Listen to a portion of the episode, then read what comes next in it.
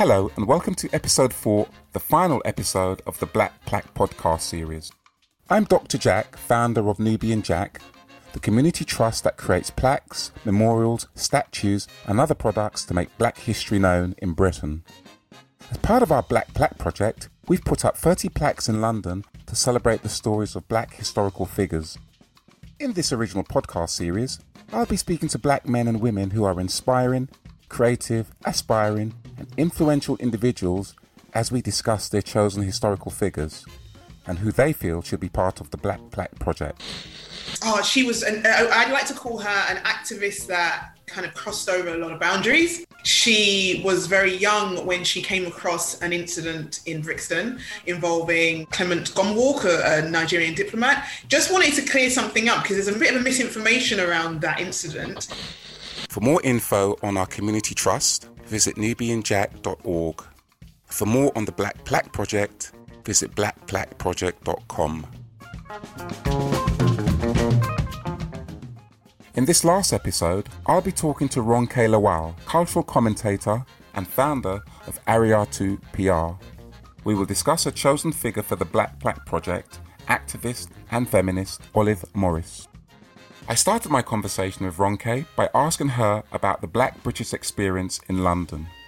Oh, you, do you know what? I'll be honest with you. I and I've been having this conversation a lot. Well, I have this conversation pretty much most every year of my life. So I was born in Hackney, East okay. London, uh, Nigerian descent and Nigerian parentage, um, and I am Nigerian, right? So I always mm-hmm. it's it's one of these things. Like language is so powerful, but also yeah. I'm really conscious of who I am. I know who I am.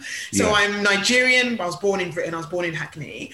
Um, I I am not a patriot or I don't have national pride about being British. And to be right. quite frank, given yeah. everything that's happened recently, I'm not necessarily proud of Nigeria as a country. So anybody who wants to drag me for that, drag me. So London and being from Hackney has actually been my source of greatest pride, even though there's a lot of issues and there's a lot of problems that comes with that. So being right. a black Londoner and being a black in London has yeah. literally been as home. It's the only place I can really say is okay, my home. But there's yeah. a lot of complexities to that, which I'm sure we'll unpack. Yes, yes, absolutely. Okay, so with that let me just unpack that a little bit more. So, how do you identify then? You said you identify yourself as, as Nigerian, but you're not necessarily proud of Nigeria. That's a dichotomy in itself. Yeah, isn't mm. it? Well, because I can say I'm British. I'm British, right? I wouldn't. I wouldn't. I wouldn't necessarily call myself English, but I call myself right. British. Yeah. Can I just can I just uh, get a little bit more clearer definition? Are you Black British, or British, African British, Nigerian British? How would you? In what sort of? I mean, I'm being pedantic, but no. is there a precursor to British? No, that's that's no. a great question. I think I, I, I call myself Black British, but right. at the same time, I'm I'm Nigerian British as well. So that's a really okay. good question because it's that complexity that we never yeah. we never kind of uh, we're never allowed to unpack that. Well, when I say allowed, it's all it always feels like it has to be one way or the other.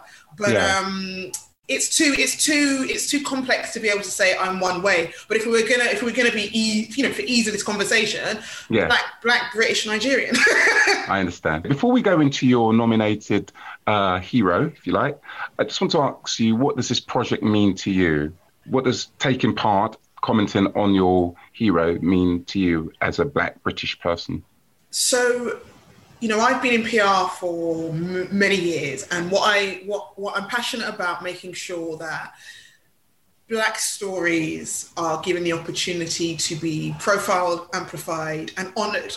And I find that in this country, and it's intentionally so, they're not yeah. always honored in the way they ought to be. There is a lack of documentation, there's a lack of uh, historical evidencing of yeah. our people or people who make an impact within uh, British society, British, you know, our communities, our diaspora communities. So yeah. for me, a project like this is just, you know, this is why I kind of ran towards it because it's so, so important, Jack. Like I can't, yeah.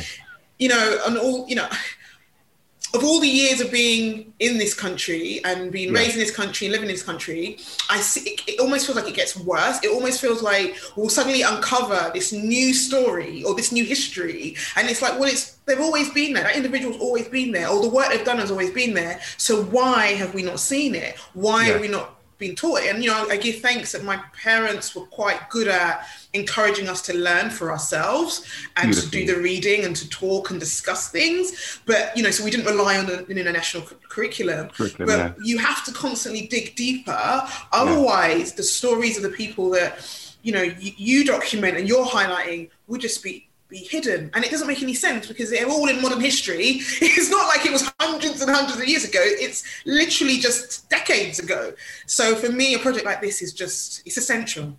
Yes. In many ways, you may not realize how fortunate you are coming from a Nigerian background because you would have had cultural icons of your own, not just you know family examples, but you might have historical examples in your particular group. If you don't mind me saying, are you Yoruba? Yoruba. How's that? Are you Yoruba? Yeah. You're Yoruba. Okay, yes. so I'm a Jamaican, and there's many Yoruba uh, heroes that I identify with as well. What brought you to Olive, for instance? What uh, made you have an interest in Olive Morris? First of all, the lack of documentation of black black women as as a whole. We we we we don't get that opportunity to be honoured and profiled, and it was just when I started to when I I think I only discovered her a few years ago to be really honest, okay. and yet she's uh, she was such a passionate voice within activism in London. Um, uh, as well as being a voice against police, police brutality, against racial discrimination. She was a housing activist. And,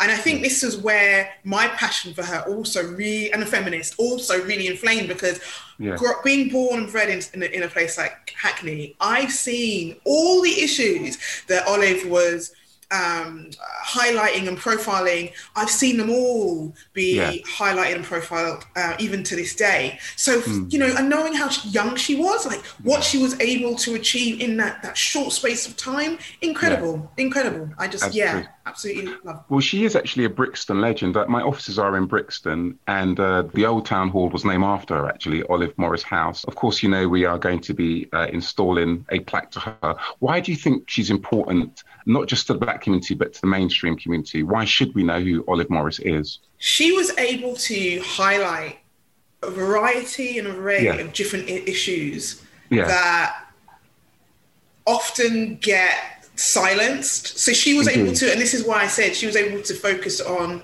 focus simultaneously on women's yeah. rights, Indeed. black rights, working yeah. working class struggle, housing Absolutely. rights, yeah. Um, anti-imperialism, anti-capitalism. Indeed. You know, she was yeah. she was a phenomenal. She was a force woman. of nature, wasn't she? Really, Absolutely. you know. Yeah. Really I, I, love the fact that she couldn't actually be contained, and you know, I mean, there was an, an incident where they occupied a a building, you know, a, a squatters sit-in, as it were, and she was actually the spokesman. There was a lot of people there. This was a multicultural um, demonstration, and Olive Morris became the voice for that. So I was particularly impressed with her story as well. Okay, Ronke, Olive Morris, an amazing lady amazing young woman, activist, feminist, black nationalist, what is rights, phenomenal sister. Tell us a little bit more about her, because I mean, she's amazing, and yet there's so much to know about her, so much more to know about her.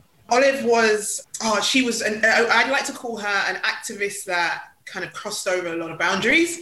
She was very young when she came across an incident in Brixton involving uh, Clement Gomwalk, a, a, Nigerian diplomat. Just wanted to clear something up because there's a mis- there's a bit of a misinformation around that incident. She did not actually get in front of the police.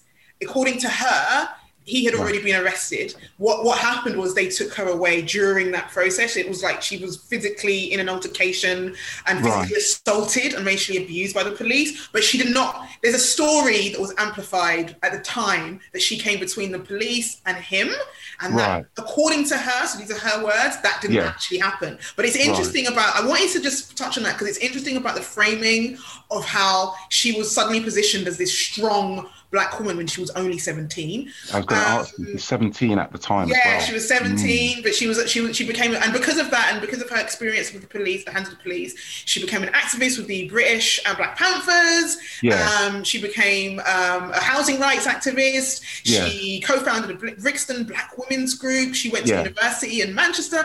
Olive yeah. was bad.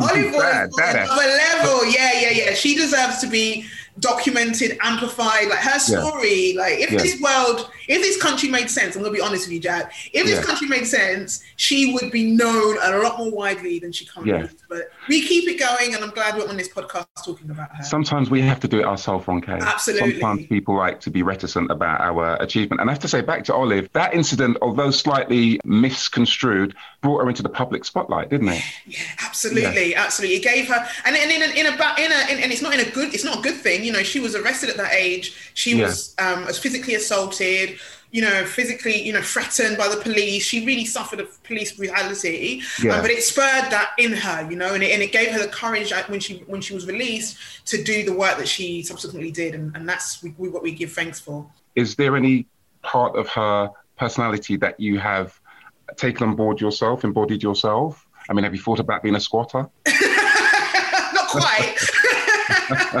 Although sometimes it feels, you know, the way this country treats us, it feels like we, we have. we're squatting here, doesn't it? Yeah. yeah.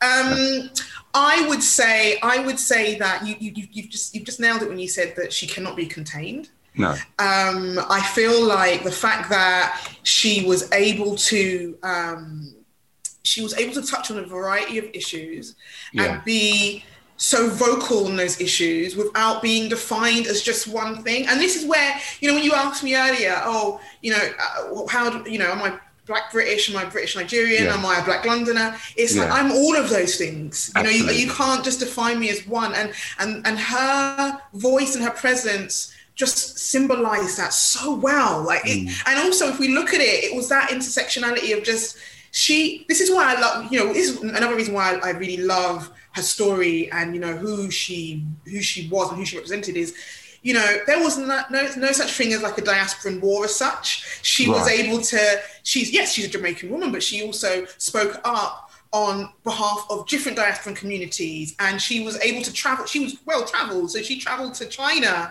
and she was able to look at you know what those um, similarities were the struggles and the anti-imperialist struggles in china yeah, and bring yeah. them over here she worked with the american black panther party yeah. and you know there was just so much crossover and that's for me what I want to embody in my life. Like I want, yes, I'm Nigerian, yes, I'm Yoruba, yes, I'm a black woman, black British woman, born in Hackney, but also I want all of these stories combined to bring us all in together as community like how do we define community and, and not be become this kind of individualistic society that a lot of a lot of what we're seeing happening now wants us to be like individualism and it's just for each other.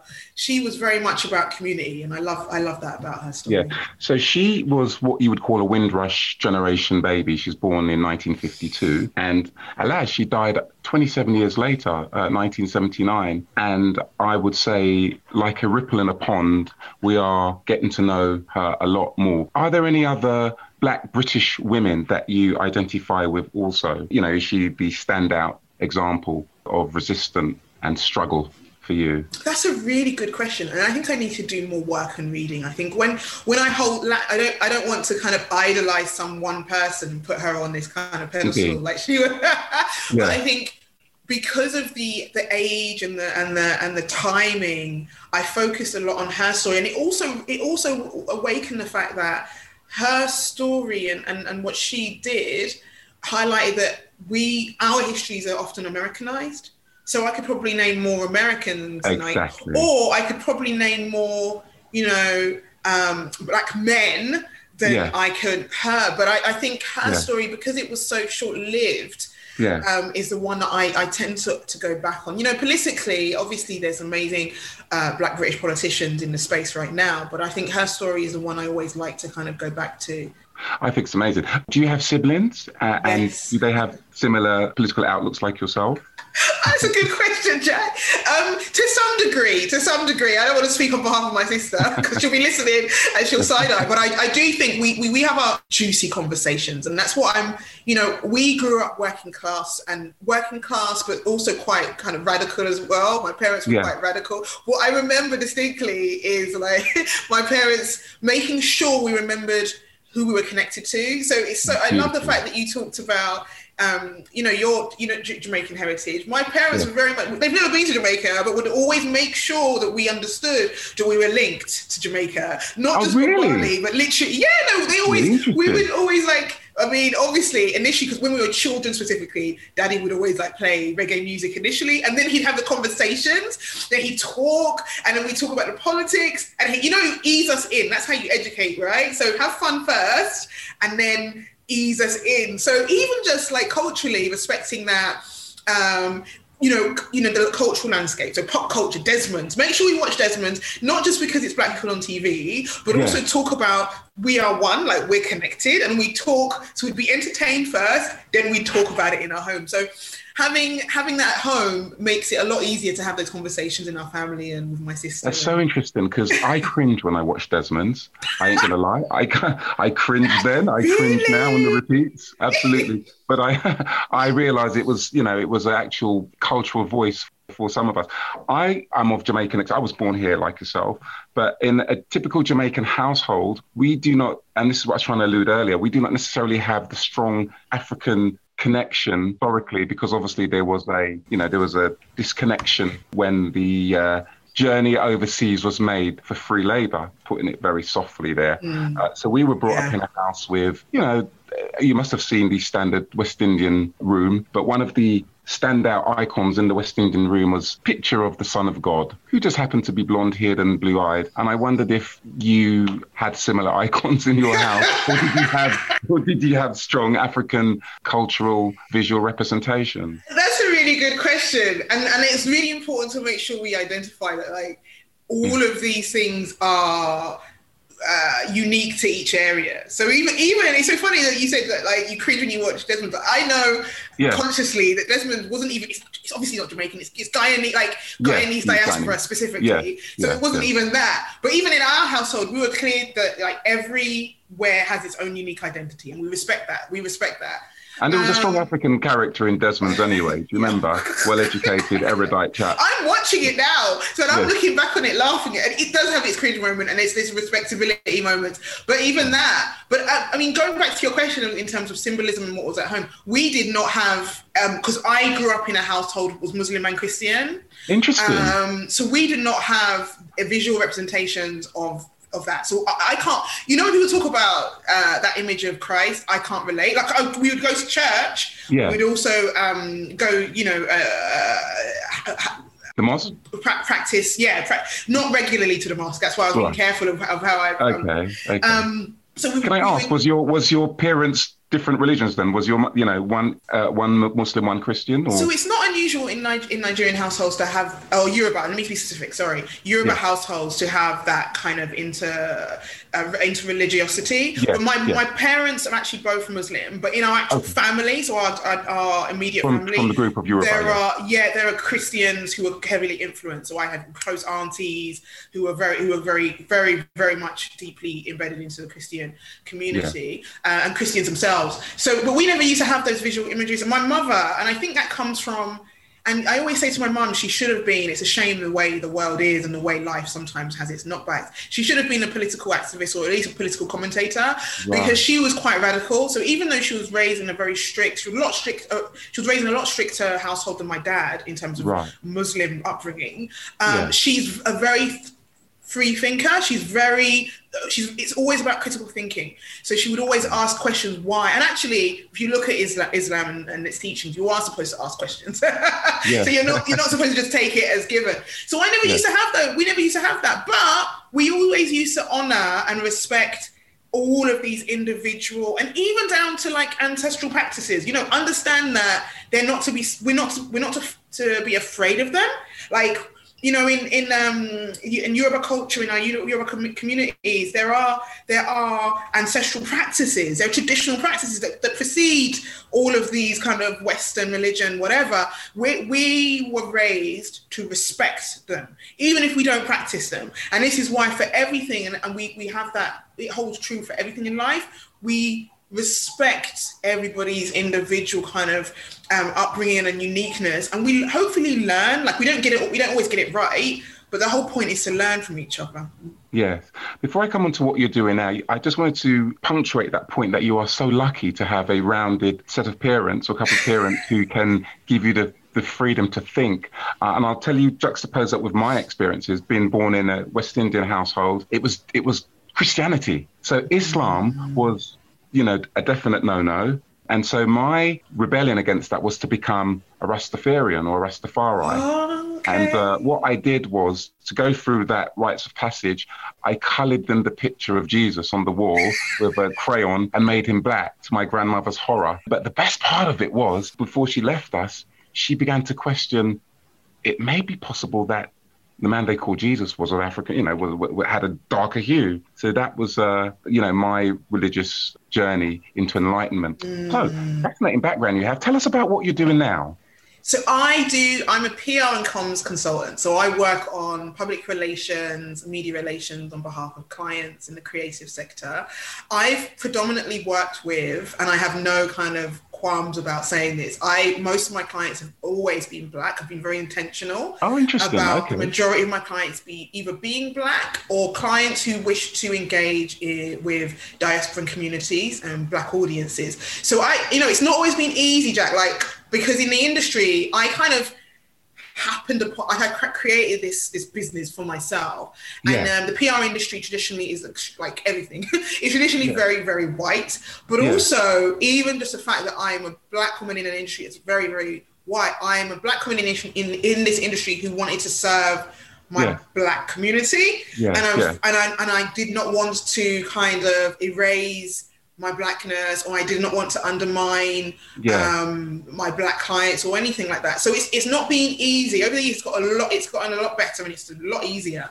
Um, yeah. But it's not been easy because I think in this, this country tries to erode our our yeah. Uh, yeah our, um, our our black pride so to speak our creativeness like yeah our genius yeah, our yeah, black yeah, magic. yeah yeah and and not be like I've never had to I've never felt the need to feel kind of grateful to yeah. English society or anything. Yeah. I've just moved in alignment with my purpose of doing this work and serving my black community and just doing yeah. the best I can.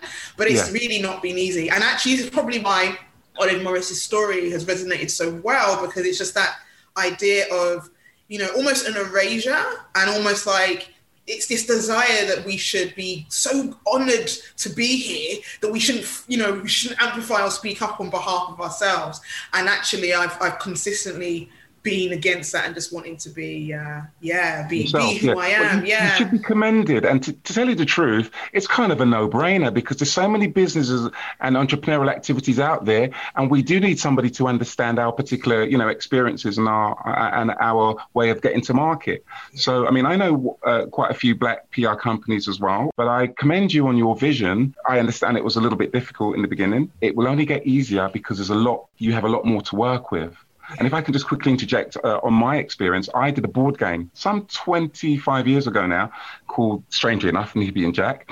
Uh, and at the time, I was told, I did, by the way, there wasn't a black PR company that could market my game for me. Mm. So uh, I eventually got it in Toys R Us and Hamleys. And I was told um, it would never sell in there because obviously it would be white consumers because apparently we didn't go to Toys R Us. But I just thought I'd share my journey with you. Bring it back to Olive Morris. Yes how would you like to see her commemorated? I mean, how would you like her to be better known? And how can we make her better known? Wow. How can we make her better known? Wow. There's a few things. I mean, I, I want people literally just to know her. Now, how do we do that? How do we document this? Is it is do we need to have a, a documentary? Do we need to have a some kind of you know a series or, or bring something up? I don't know a book, but a book that speaks to the truth of what she stood for that would be fantastic. Do you know there is no documentary on Olive Morris? There's one or two books, but there's no documentary. Yeah, I would love to see, and even if I'm not, you know, I would love to see. So I'm going to be really specific and be, and you know, whoever people could, people might not agree, but I would love to see a a, a, a, dark skinned, specifically dark skinned black woman, just because I, I, I recognize the politics of colorism in our in our communities. So a dark skinned black woman fronting a documentary um, on Olive Morris and honoring all of the various intersections of her life and her short-lived life. Um, and, and, I think that would be really important. A film, if, if a film, you know, film is interesting. And this is why I kind of referred back to how culture and entertainment and music can can can be used to educate, like my parents used to do, right? So they would they would play a song or, they, or show us something, and then they talk about why it mattered. So maybe a film on her life and a film, but yeah, but it, ha- it, has to be made by the right person. Like it has to be made by it has to be a black filmmaker preferably a black British woman filmmaker, but we know in, in this world it's not it might not always be possible, and it, it deserves to get the backing and the PRing and the marketing yeah. and advertising um, and the honor um, and the truth. And who would you suggest play her, play her? Have you got anybody in mind that would be? who, who, who, would play her? You know, that's a really good question. Uh, Letitia Wright is Letitia Wright um, okay. the one who who was in. Uh, Black Panther, right? I think that's her right. Name, right? Yeah. I hope I'm getting yeah. it right. Um, she might be a good good one. That's a good question. Guess what? Know... The best thing is we've got options. There's more and more black faces now coming out there. Do you know what would be nice? I know that because because it's because of building is now being redeveloped or it's been knocked down. I think they're going to still name rename that new building in Brixton after her, right? Yes, yes, and we're going to have um, some plaques to her as good, well. Good, good. Yeah. possibly, possibly a statue, possibly. Interesting. Okay. I, yeah, have I, you seen the statues on Windrush Square? Have you seen anything on Windrush Square? There's a statue there, and there's another one going up to Charing Cross. Oh, actually on Windrush Square, yeah. Oh, I didn't know. So is there a statue of, of Olive? There's a, no, there's a statue to a, uh, war a, memorial. Right, yeah, it's a commemoration. Yes, I remember. Yeah. yeah. no, I remember that. Yeah. Okay. I think possibly a statue. I think maybe, you know, I don't know how people decide on these things when it comes to statues, but I think what she did deserves. But I'm glad there's at least the plaques are, are, are going to be put in place, and I think that's important. So you are one of the panelists and thank you so much for being such a very interesting interviewee. Tell me, as a panelist, what are you doing at the moment? You know, tell us a bit more about your projects, apart from this one, of course. What are your current endeavors? Sure. So I'm a, I'm I'm really deeply into my business at the moment. So I've had a lot of uh, PR contracts recently. So I'm I'm at, probably at capacity because I've got to make sure I manage my self care as well. Yeah. Um, and that's another thing. Team?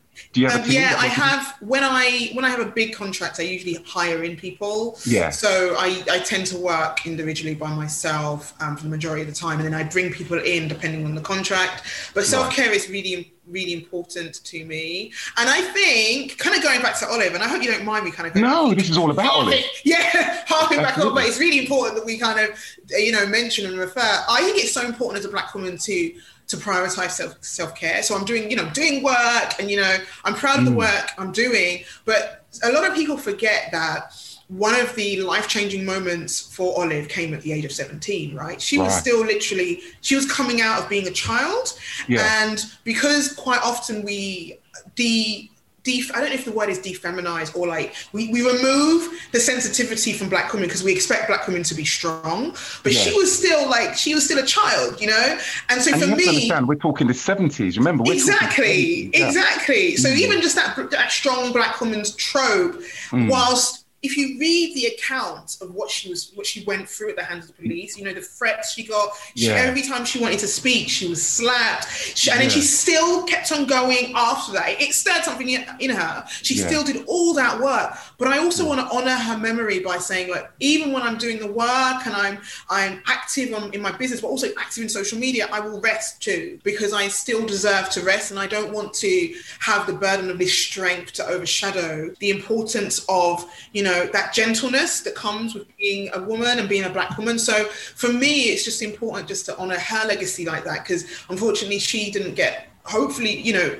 hopefully she had moments but she didn't get as much of a chance to to be seen as that gentle you know yeah. teenager because she yeah, went through a mm-hmm. lot. So yeah, yeah, for me it's a lot of work um, I'm active on social media. I'm, I'm a big fan of, uh, of, of What's Twitter. your handle? Let us it's, know. It's, Let the it's Ronkeller Well, they'll find me quite easily because I'm okay. chatty, chatty on social, but I love it, and I use my platform um, intentionally because of that. One thing is, is, is, and this is why I say every, everything goes back to purpose. You know, being yeah. a hyper visible black woman on these platforms is, for me, it's important because black women's stories don't get documented the way they ought to. So I'm going to mm-hmm. use these platforms, even even at the risk yes. of being, you know, trolled because black women get trolled the most on social media. Yeah. I'm still going to use my platform. I'll, I'll boost my people's platforms, and my people yeah. is like going back to the, uh, uh, you know, at the beginning of our conversation. It's just community, like all these communities, you yeah. know, across all our diasporan communities, and just amplifying. So yeah, that's what I that's what I'm doing, working and tweeting. Thank you for listening to the Black Plaque podcast series. This podcast is part of the Nubian Jack Black Plaque project. If you want to find out more about these historic figures, visit blackplaqueproject.com. And if you want to find out more about the Trust, visit nubianjack.com. This podcast is produced by Unedited.